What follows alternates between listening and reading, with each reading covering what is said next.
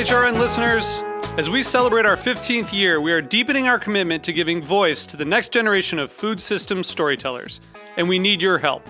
Our internship and fellowship programs help activate new possibilities for underrepresented and underestimated young people through experiential journalism, audio engineering, and production training. Through these unique programs, HRN helps food equity stewards build essential workforce readiness skills that expand their potential and foster economic mobility. Please consider supporting these critical programs. And with a minimum donation, you can be entered to win a dinner for two at an amazing restaurant in one of eight cities and tickets to a concert at a great venue in one of those cities. We have incredible partners across the country who have donated, as they also share our passion for helping to educate the next generation of food systems storytellers. Check out heritageradionetwork.org slash 15 to donate and enter to win today. That's heritageradionetwork.org slash 15 to donate and enter to win today. And make sure you donate before March 31st. Thank you.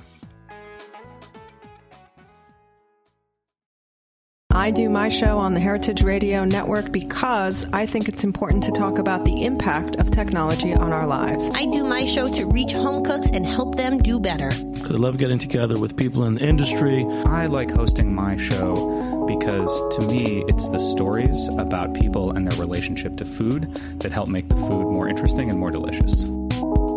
Our hosts do their shows as a labor of love, but we still need your financial support in order to keep the lights on and keep the tape rolling. Please become a member today at heritageradionetwork.org. Hi there, I'm Greg from Cuppow. Visit us at cuppow.com to check out our unique collection of everyday reusable products designed to help you do more with less. C-U-P-P-O-W.com. Hi, this is Celia Kutcher, host of Animal Instinct, and you are listening to Heritage Radio Network, broadcasting live from Bushwick, Brooklyn. If you like this program, visit heritageradionetwork.org for thousands more.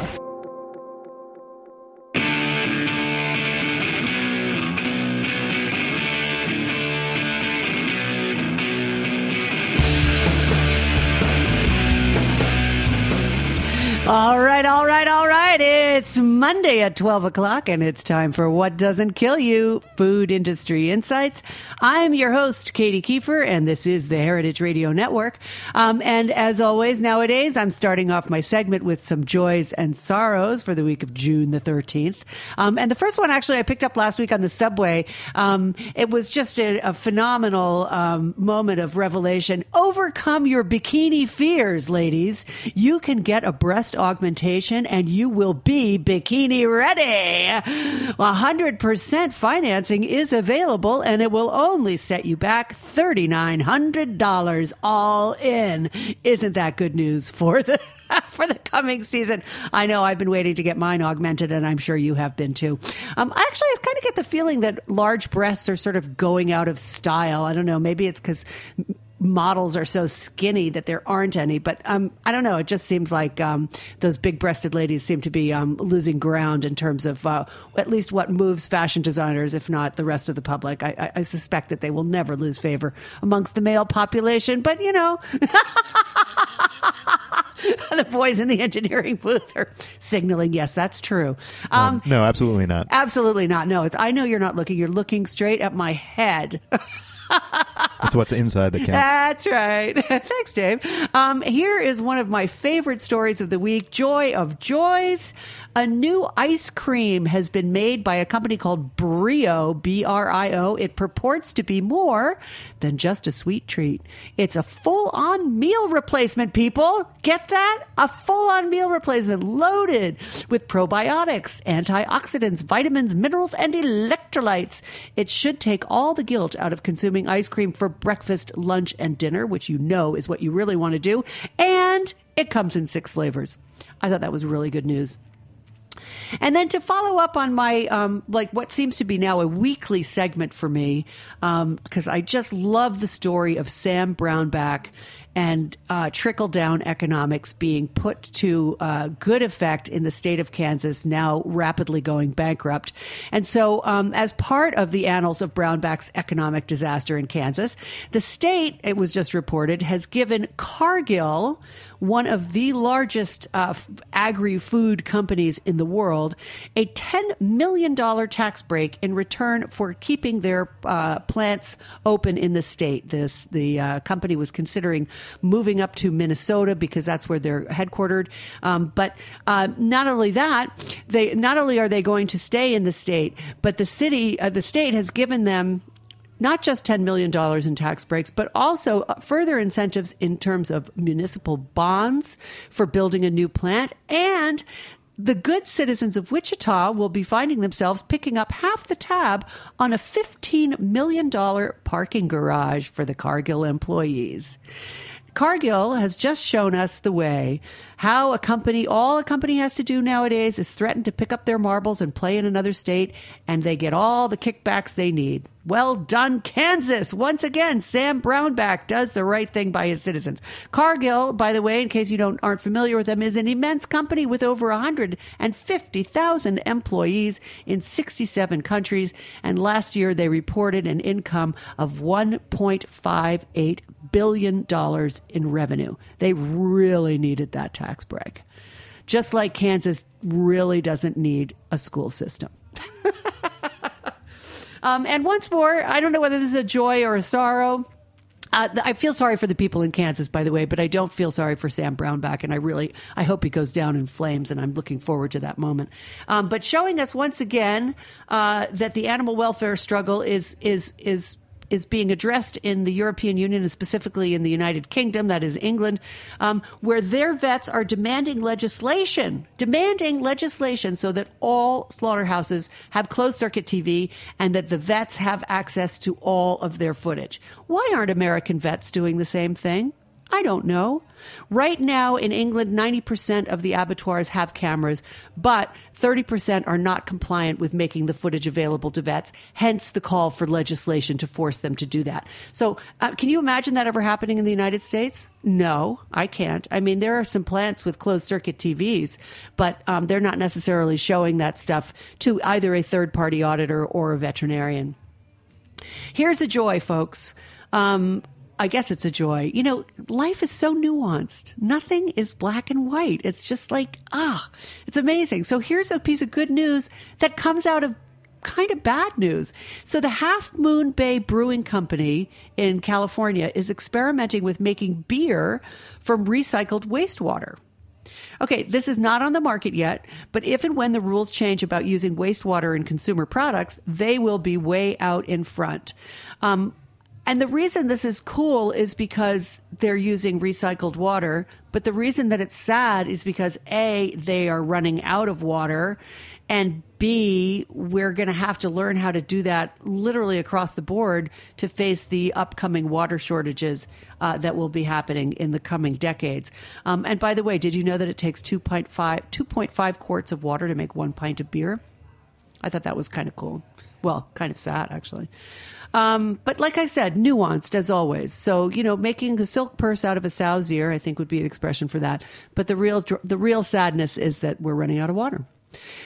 And here's my last uh, joy of the week. Um, this is kind of gross, but it's kind of great. Excellent news from the United Egg Producers.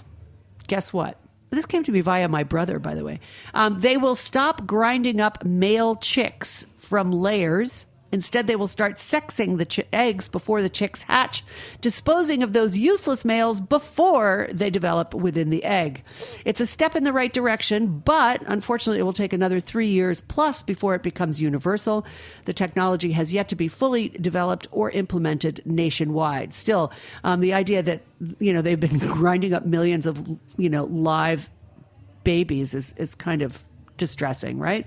Um, anyway, that's it for Joys and Sorrows this week. We'll be right back with um, Mike Schade, who is coming to us from uh, Safer Chemicals Healthy Families. He's spearheading a uh, campaign called Mind the Store. We're going to be talking about the lining of cans and what it's doing to public health. So stay tuned, and we'll be back right after this message.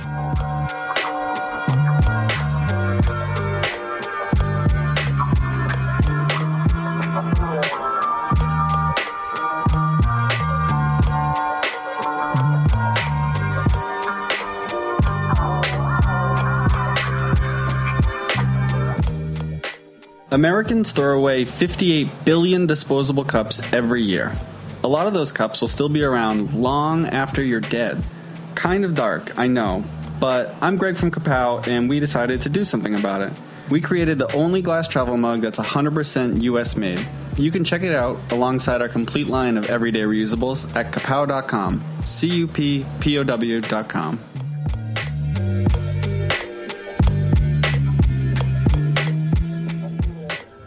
All Alrighty then. Uh, Mike Schade spearheads the Mind the Store campaign, which aims to work with the nation's leading retailers on creating comprehensive chemicals policy, something we don't have, in case you didn't know that. It's an amazing fact, but we do not have a comprehensive chemicals policy. And for the previous eight years, Mike was the market campaign coordinator with the Center for Health, Environmental, Environment and Justice, uh, a national environmental health organization where he led the national campaigns to phase out PVC plastic phthalates, BPA, and dioxin. And prior to CHEJ, he was the Western New York director of Citizens Environmental Coalition.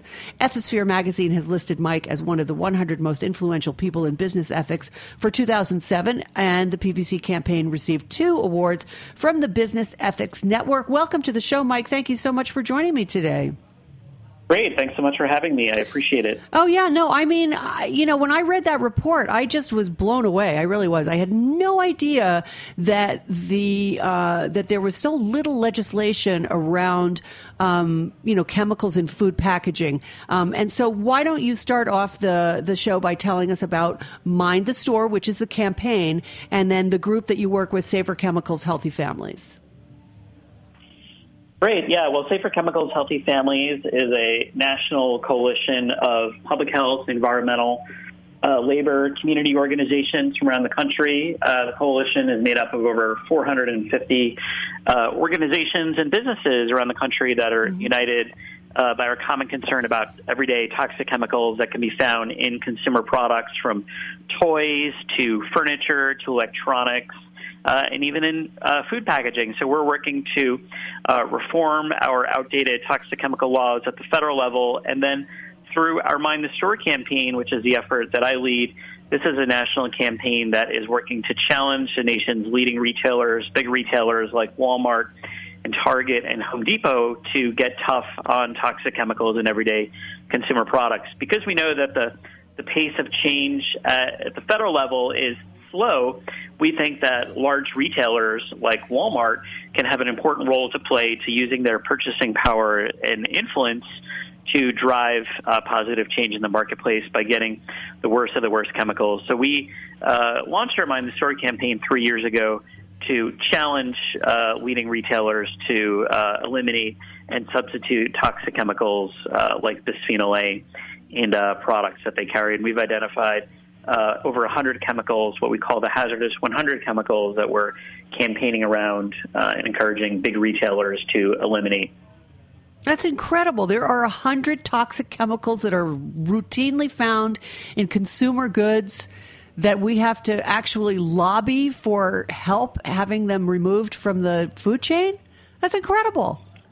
Yeah, I mean it's really it's really disgusting. It's awful. And in fact, that really only represents a subset of uh, hazardous chemicals that uh, governmental authorities have identified uh, around the country and around the world. In fact, there's probably at least a couple thousand that uh, the government governments around the world have identified as problematic. When we launched our campaign we identified over 100 chemicals as a place for retailers to begin. Right. Um, and since since we launched our campaign, actually, some retailers have leapfrogged that. Both Walmart and Target, for example, have identified over a thousand chemicals that they're encouraging retailers to begin reducing and eliminating. So there's there's a lot of problems out there.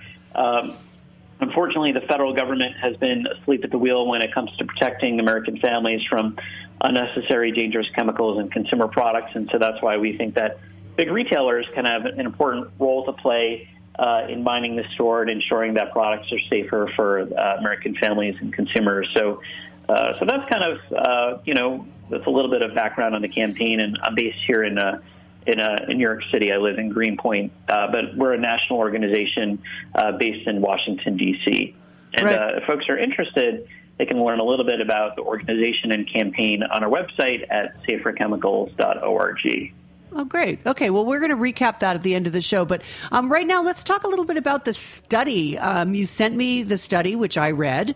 Um, it's 76 pages where your jaw drops further and further towards the floor as you go along. Um, but who were some of the partners who worked in this? Because I know that it was very much um, spearheaded by the, um, Amer- what is it, American Breast Cancer?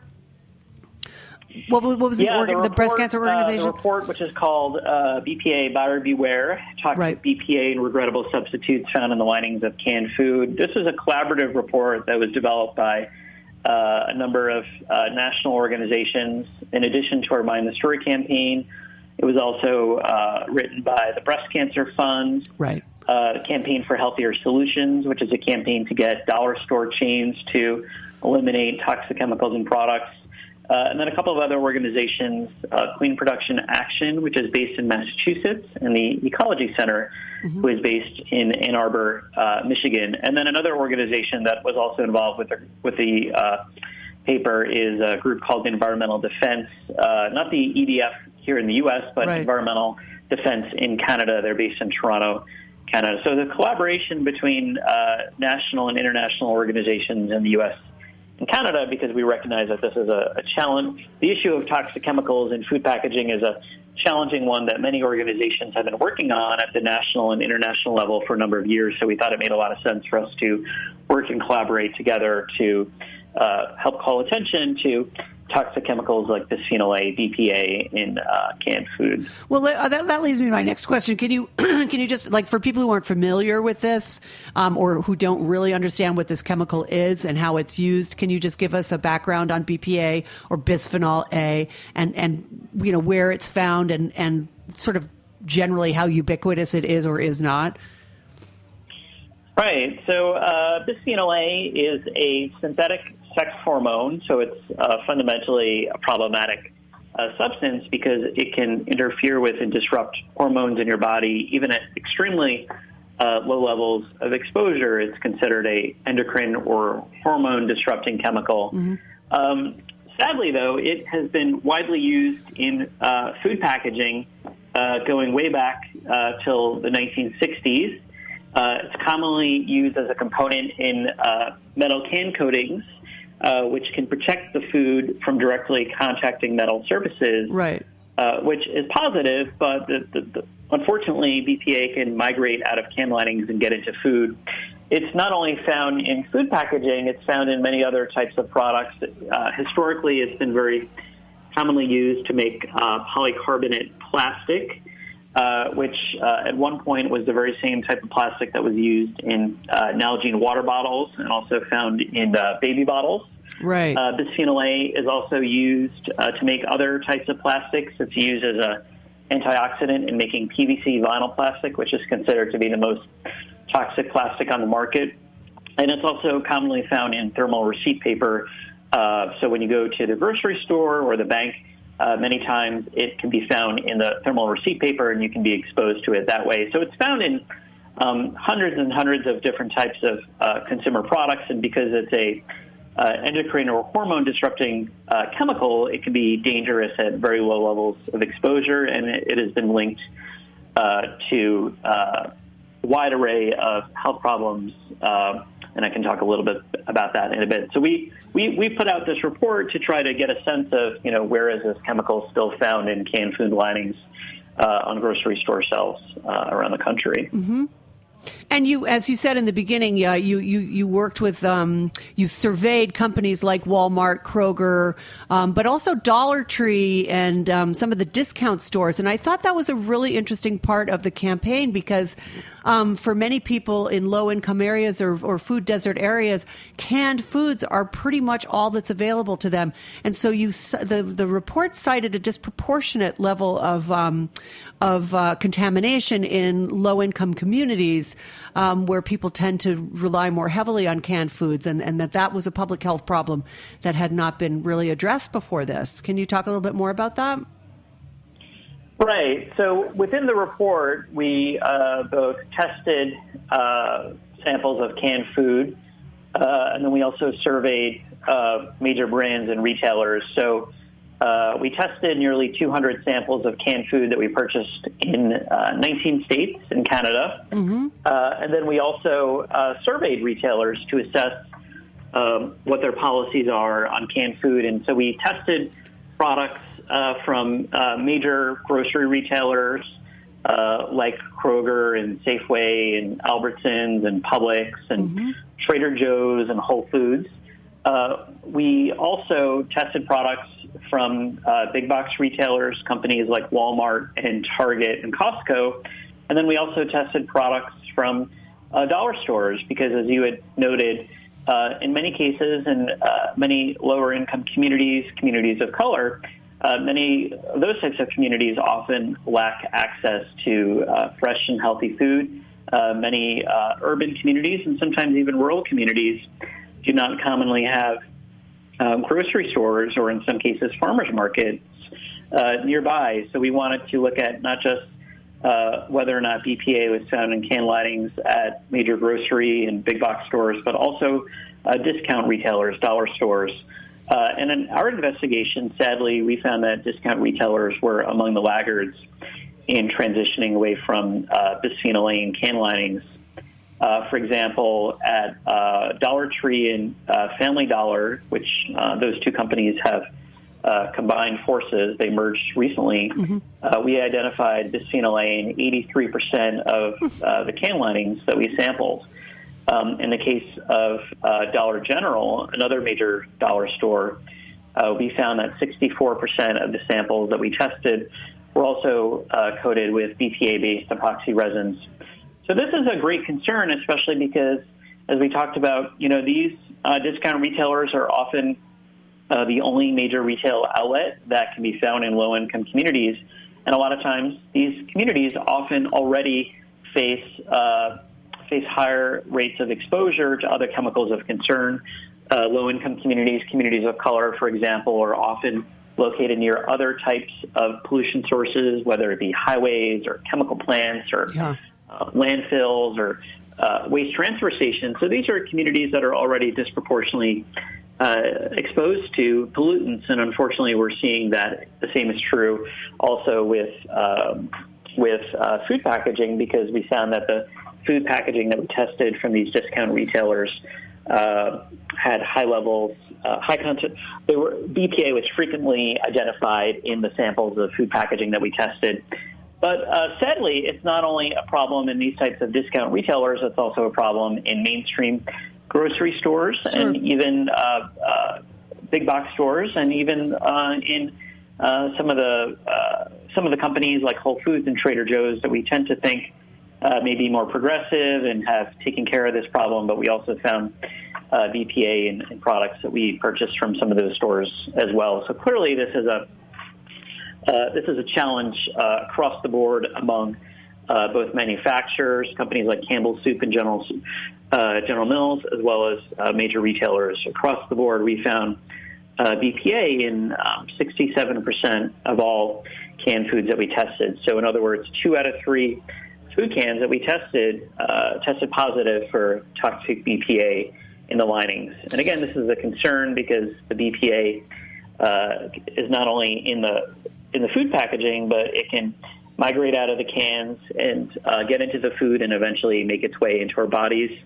Uh, testing by the federal government, the CDC has identified BPA 90, over 90% of Americans that have been tested. Um, and as I mentioned, BPA is uh, dangerous at low levels of exposure and has been linked to uh, a wide range of different types of harmful health effects, including uh, breast and prostate cancer, uh, infertility, type 2 diabetes, obesity.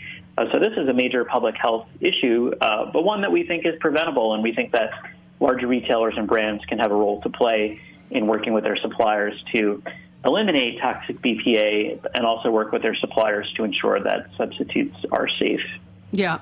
Well, I, I want to talk for a second about the because what you're saying is is that the the retailers have a role to play with the people who are actually making the cans um, that manufacturers put their goods into, and then and so and so I'm I'm I feel like the retailers are almost uh, hamstrung. I mean, they these the companies that manufacture the cans and the manufacturers who then use the cans are really the ones that have to be addressed here.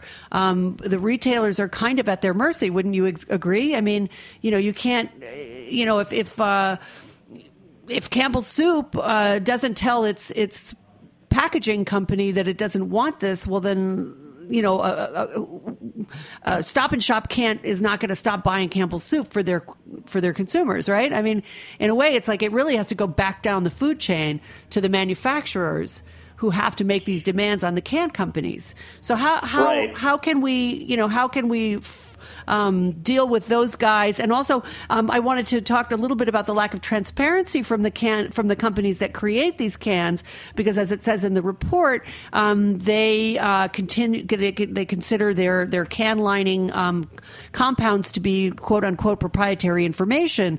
So then, how do you even? It's sort of like getting fracking companies to you know cop to what are the 127 chemicals involved in fracking. You know, like oh, oh no, we don't have to tell you that. That's proprietary. Um, and it seems like the same thing is happening with the can companies. And I'm just wondering, um, you know, how that how that can be uh, sort of forced out into the open. Does it take legislation? Does it take pressure from consumers? You know, what do you think is the is the best path forward on that? Right. Well, uh, let me just take them point by point. So, in terms of you know the question of is this a problem for the brands? Is this a, is this a challenge for the retailers? What role can retailers play? Um, it's a it's a sector wide issue. Um, certainly, large brands can play an important role in working with their suppliers to eliminate toxic BPA and ensure that um, substitutes are safe. Uh, but we also think that retailers can have a role to play as well, especially because we not only looked at um, canned foods from major brands like Campbell's, Campbell Soup, and Del Monte, but we also looked at the, the private label or generic brands for major retailers. Right. Um, so just to give, so just a couple points on the major brands. So we found 100% of all Campbell soup products sampled contain BPA-based epoxy resins. Even though the company has been saying they've been making significant progress in transitioning away from BPA, um, 15 out of 15 of their uh, products that we tested came up positive for BPA. Uh, the good news is that once Campbell got word that a report was coming out, literally a day or two before the report came out, Campbell Soup made a new commitment that they were going to be transitioning out of BPA from their North American cans by uh, mid 2017. And while we think that is a positive step in the right direction, we don't think it goes far enough because A, that only applies to their North American brands, Right. and B, they did not say how they were going to be evaluating the safety of alternatives, as you were pointing to as an issue. Uh, and this is not just an issue for Campbell Soup. We also found General Mills, 50% of General Mills products that we sampled also tested positive for BPA. And Del Monte, we found 71% of uh, products sampled from Del Monte tested positive for BPA. So clearly, this is an issue that major brands uh, need to address. And uh, one of our partner organizations, Breast Cancer Fund, they have a national campaign called Cans Not Cancer, which has been challenging uh, the big brands like Campbell's and General Mills to uh, eliminate toxic BPA and ensure that substitutes are safe. But again, we think that this is an issue that retailers uh, need to address as well because they not only have they're not only selling the Campbell Soup and the General Mills and Del Monte products and clearly have power and influence over those as uh, major suppliers. You know, if you think about a company like a Kroger or a Walmart, they have huge influence over those brands because most of their products are sold in their stores. You know, if you look Yeah. at where are Campbell Soup products sold, well, they're sold in companies like Kroger and Walmart and Sure. Albertsons and Safeway.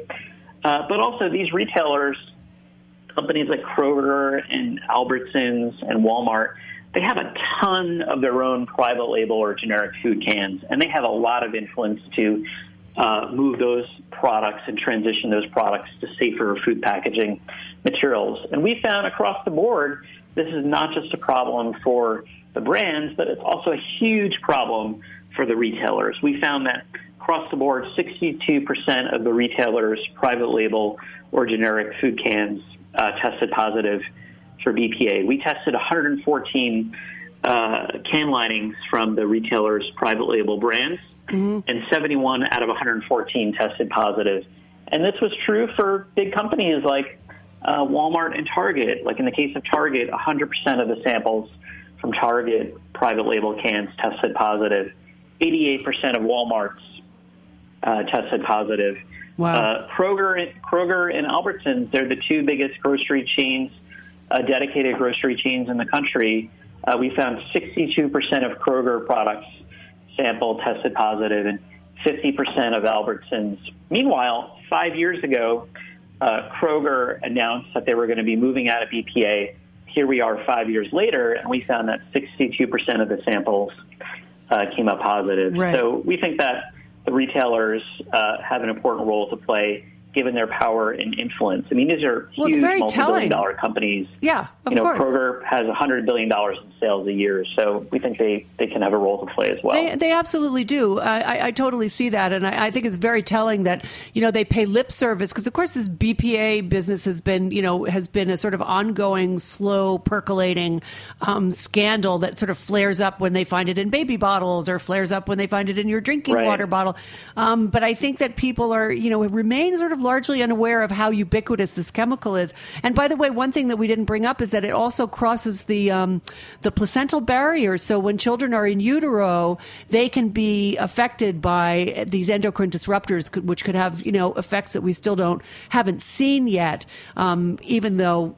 Actually, why wouldn't we have seen them? Because this has been used for 45, 50 years, right? Oh, right. Yeah. And all of us have, you know, measurable levels of this chemical in our bodies. Yeah. And it's interesting because BPA is not a chemical that builds up in our bodies. It's not like dioxin where when you're exposed to it, it stays in your body for years. It exits your body pretty quickly. Um, and according to the CDC, 93% of Americans have detectable levels of BPA in their urine, which suggests that people are consistently being exposed and re-exposed to BPA through food and from other sources. And as you mentioned, it's been found in, you know, it's even found in babies. Like babies are being Yeah. born pre-polluted, exposed to this chemical. Um, so at the earliest stages of life, when uh, when infants are at their most vulnerable stages, they're being exposed to uh, an extremely a, t- a chemical that can be dangerous at extremely low levels, levels of exposure. It's also been found in breast milk, which should Right. be the most purest food for for babies. And we're not saying that. Uh, to be clear, we're not saying that women shouldn't breastfeed, but what we're saying is that big big brands and retailers, given that it's showing up in things like breast milk, big brands and retailers need to do all they can to eliminate this unnecessary toxic chemical and move towards uh, safer alternatives. Well, let me ask you this because I mean, it seems like it's obviously been the most popular choice for can linings for what I assume are very good reasons. It's it seems more stable than other products that line cans. I mean, obviously there are reasons why the industry has adopted this uh, so wholeheartedly. And then, um, my and then uh, in addition to that, I'm wondering um, why is it so hard to find a non-toxic uh, product to line cans with? Because one of the things in the report, and we'll talk. I would like to talk about this for a minute. Is is the sort of regrettable substitutions that um, are not BPA, um, but have basically the same profile in terms of being toxic to consumers. So it's obviously really hard to replicate this product, um, and yet. Um, and that's probably why co- companies have not made the transition. So, can you talk a little bit about why this is such a popular chemical and why it's been so hard to transition away from it um, in terms of like of of using other products for can linings? Right. Well, for one, I mean, like I said, this is you know a chemical uh, that's used in epoxy resins and can linings. This has been used for decades now. So the, the food packaging industry has really been wedded uh, to this chemical, and unfortunately, they're uh, you know they're not they're wedded to a chemical that uh, increasingly scientific studies show is um, harmful for children and for public health. Um, uh, companies have been uh, working to reduce and eliminate its use, and that's that's that's one of the things, one of the stories in a report that uh, we didn't get to yet, but I think is positive. We are finding that um, some major brands and retailers are moving towards other materials. So on the plus side, some big brands like Amy's Kitchen, uh, or even smaller brands too, Amy's Kitchen, Annie's Homegrown, Hain Celestial. Uh, you mentioned Conagra. Uh, Conagra has actually fully transitioned away from BPA, and some of these companies are disclosing the alternatives. Uh, Eden Foods, for example, reported eliminating the use of BPA in 95% of their canned foods and that they're actively looking for alternatives. Uh, the retailers that we engaged and surveyed, uh, Whole Foods has clearly adopted the strongest policy of any of the retailers we uh, surveyed in this report. Mm-hmm.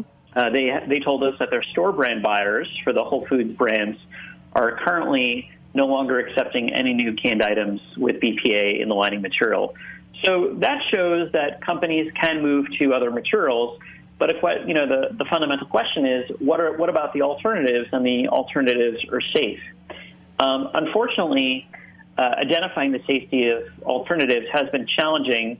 One because uh, there are problems with how the FDA reviews and approves uh, new packaging additives, Mm-hmm. additives, and they're uh, they do a lot to protect what industry describes as trade secrets in this product sector.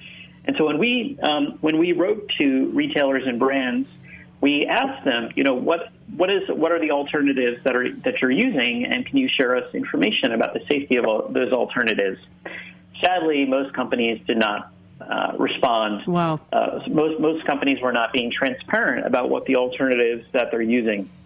So through our testing, uh, we identified four major types of coating types as alternatives. We found acrylic resins, oleo resins, polyester, polyester resins, and uh, PVC or vinyl copolymers. now, Mm, two of those we yummy. know are clear regrettable substitutes. The, the PVC resins can be considered regrettable substitutes. PVC is considered to be the most toxic plastic uh, on the planet because from production to use to disposal, it uses and releases highly hazardous chemicals like vinyl chloride and dioxins and mercury and phthalates. Wow. Uh, another another regrettable substitute that we identified is uh, styrene-based resins. We found of the cans that we tested, um, 39% had a polystyrene acrylic combination, and this is this is of concern because polystyrene, which is also used to make styrofoam, is uh, made with styrene, which is considered a possible carcinogen. It's a fundamentally hazardous chemical.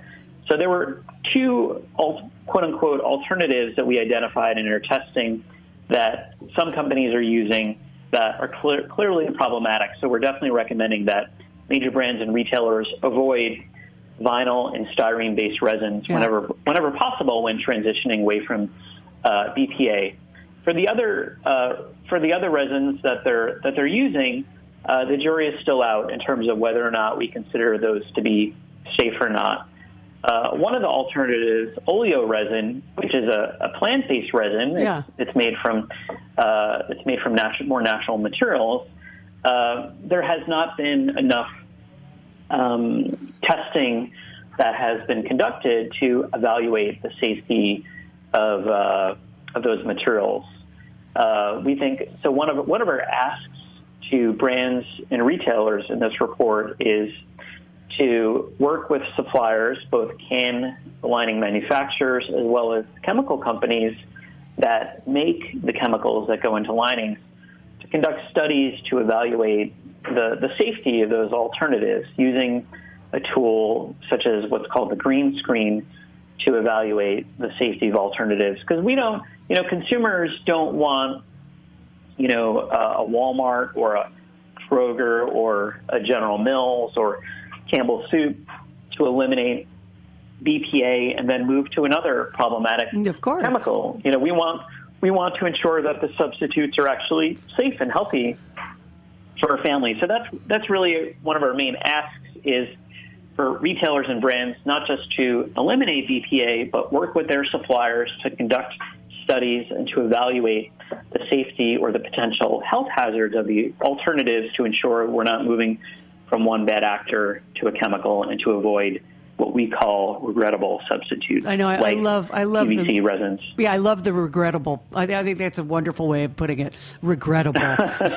Yeah, That- that's, that's so civilized. way. yeah, right. Exactly. we so tend to be polite sometimes. Um, I want to talk a little bit because we're gonna we're gonna run out of time soon. Um, what is, what is the role of the FDA in this? Uh, why is it that the FDA um, is not more active in uh, both you know screening these these products screening these chemicals uh, for consumer safety, and um, and and also um, and, and and what kind of regulations uh, would help to force retailers and manufacturers um, to invest in the research and development it obviously is going to take to find uh, alternatives to BPA and other you know polystyrenes and the, and, and the other chemicals that you described that are so uh, widely used today. Right. That's a really good question.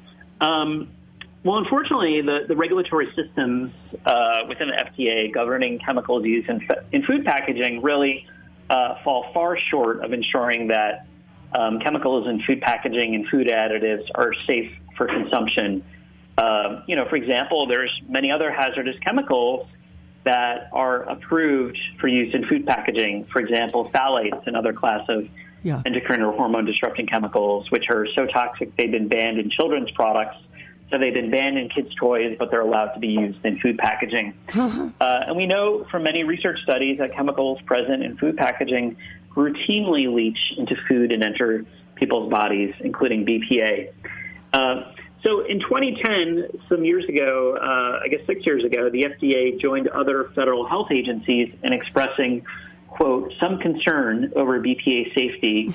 And at the time, they publicly supported industry taking action to remove BPA from baby bottles, uh, feeding cups, as well as the lining of formula, infant formula cans and other food cans. Uh-huh. However, a few years later, uh, and not surprisingly, the chemical industry was putting an incredible amount of pressure on the FDA. In 2014, the FDA reversed course Whoa. and um, and they concluded that BPA is currently used does not pose a threat to public health.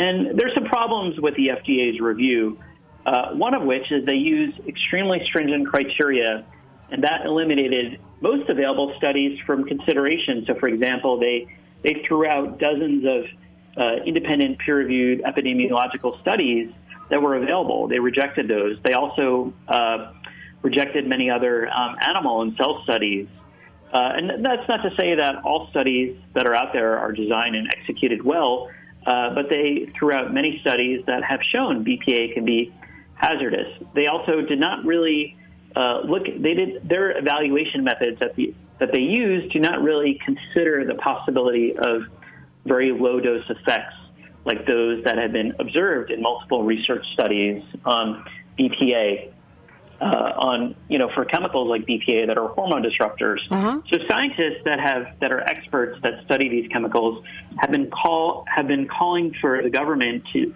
to evaluate how substances like BPA can interfere with and uh, impact uh, uh hormonal hormonal uh, systems. Right. So there's some fundamental concerns with the way that the FDA has uh, evaluated bisphenol A and perhaps not surprisingly, when BPA was first approved by the federal government, they predominantly relied on industry funded studies, which, surprise, found that the chemical was safe. Yeah. You know, it's amazing. Yeah. I mean, the story is just repeated over and over. Like you name a product, name a chemical, na- you know, and it's like industry funded, you know, and and everything right. else is suppressed. I mean, it's just incredible. Right. I know that uh, Barbara Boxer, I think it was, would introduce new legislation uh, recently around food packaging, and I wondered if you could bring us up to speed on what that was and sort of where it stands now. Um, you know what I'm talking about, right? Because that was mentioned in the report. Yeah. Yeah. Yeah.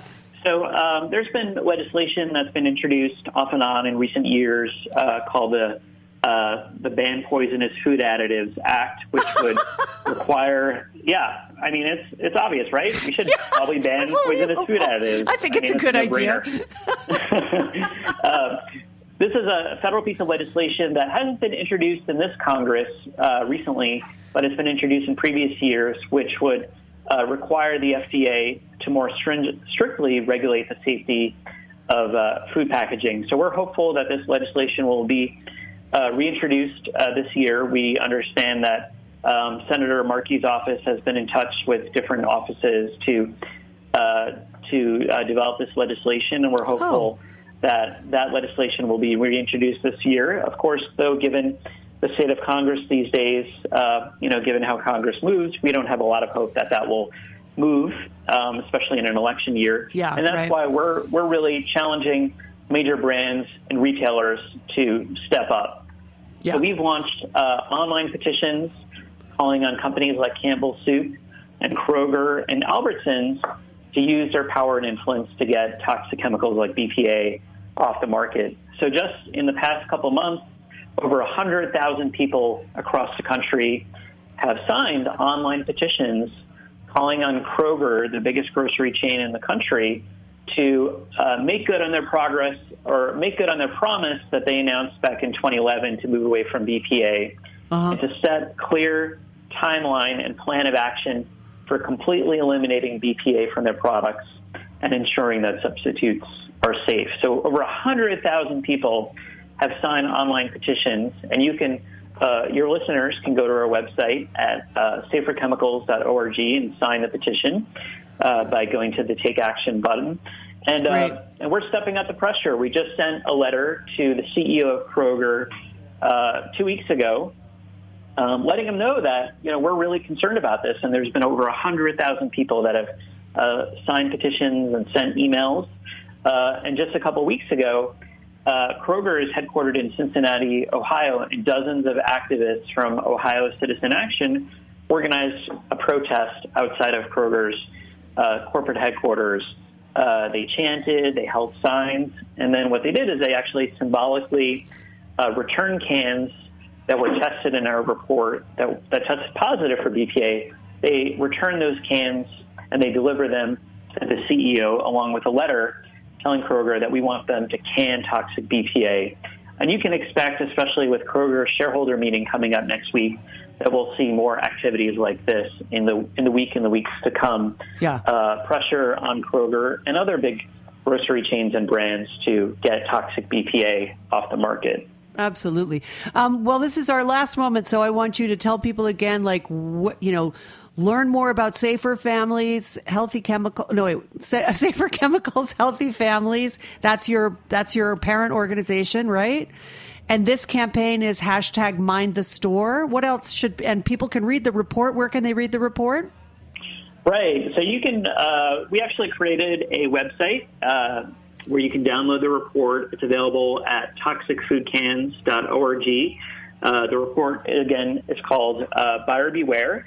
Uh, we definitely encourage folks to consider taking action and sending an email to uh, CEO of Kroger as well as CEO of Albertsons, which is the second largest grocery chain.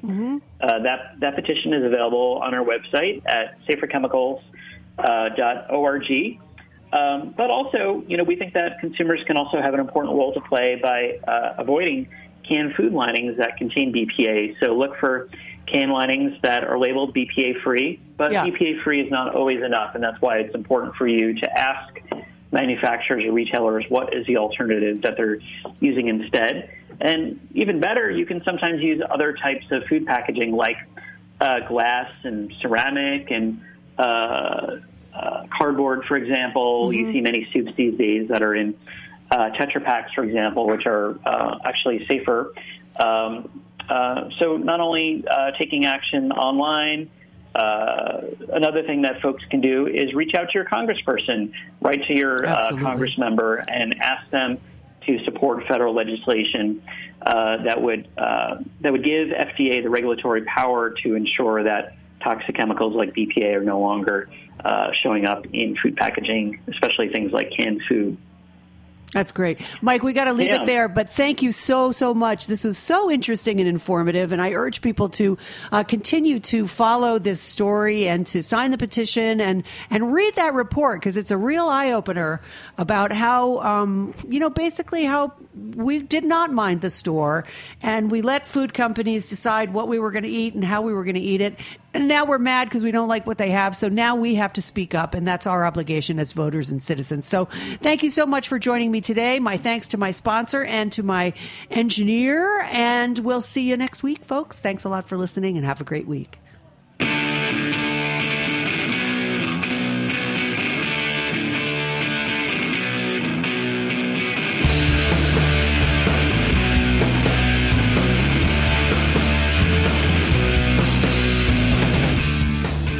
Thanks for listening to this program on heritageradionetwork.org. You can find all of our archived programs on our website or as podcasts in the iTunes Store by searching Heritage Radio Network. You can like us on Facebook and follow us on Twitter at heritage underscore radio. You can email us questions at any time at info at heritageradionetwork.org. Heritage Radio Network is a nonprofit organization. To donate and become a member, visit our website today. Thanks for listening.